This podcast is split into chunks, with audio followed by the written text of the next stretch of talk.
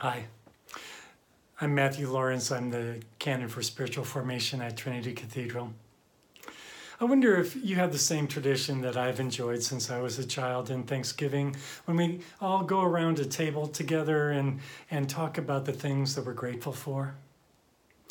You can tell a lot about a person by listening to them talk about what they're grateful for. Usually there's kind of a predictable pattern to it, you know? The nine year old boy says he's grateful for the new video game. The college student says she's grateful for having passed the econ exam. Mom and dad are grateful that the family's all together and healthy. And grandma's grateful for one more year of life and having seen her grandchildren. I find that typically, you know, the older and more mature a person is, the more likely they are to talk about the things that are beyond themselves that they're grateful for. Beyond their own individual pleasures, their list might expand to things that younger people might feel too embarrassed to talk about, like love and family. They might even go beyond all that to things the whole world enjoys, you know, like the writings of Margaret Atwood, or the teachings of the Buddha or Jesus, or Beethoven's sonatas for piano and cello, my favorite. And then there are the moments, you know, those precious, sacred moments when people surprise us, they go against type. You know, when a child says that she's grateful for the love and support of her siblings, that's when my ears perk up and my heart opens, you know. When Uncle George, who's been a heavy drinker all his life, when he says he's grateful for one more year of sobriety, I just got to say amen to that. When the chronically snarky teenager says he's grateful for the camping trip he went on with his dad, that's a God thing happening there, you know? It's those surprising moments that signal that something sacred's going on, you know? Somebody's getting unstuck. Someone is entering new territory. Someone is connecting in a new way. Right now, millions of people fighting COVID 19 are maybe just grateful for one more breath, the simple gift of oxygen, maybe a ventilator that works as we go around our tables, or maybe more likely our Zoom meetings, right? This Thanksgiving, let's take a moment to remember those who maybe aren't feeling so grateful these days. Those who have lost their jobs, their homes, their savings accounts. Let's remember those who are struggling right now simply to breathe, those who are dying alone, and those who are left behind. This holiday season is going to be incredibly difficult for so many of us, which means it's all the more important for us to reach out to our loved ones. Let's make sure they know they're not forget, forgotten, that we see them, that they're not alone, right?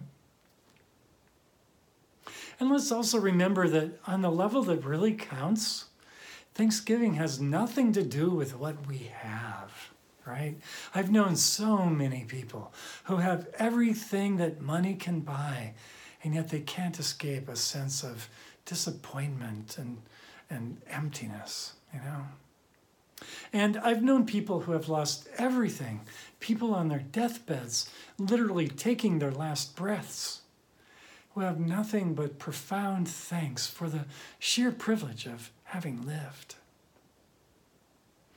The poet David Whyte reminds us that gratitude arises from paying attention, from being awake in the presence of everything that lives within and without us.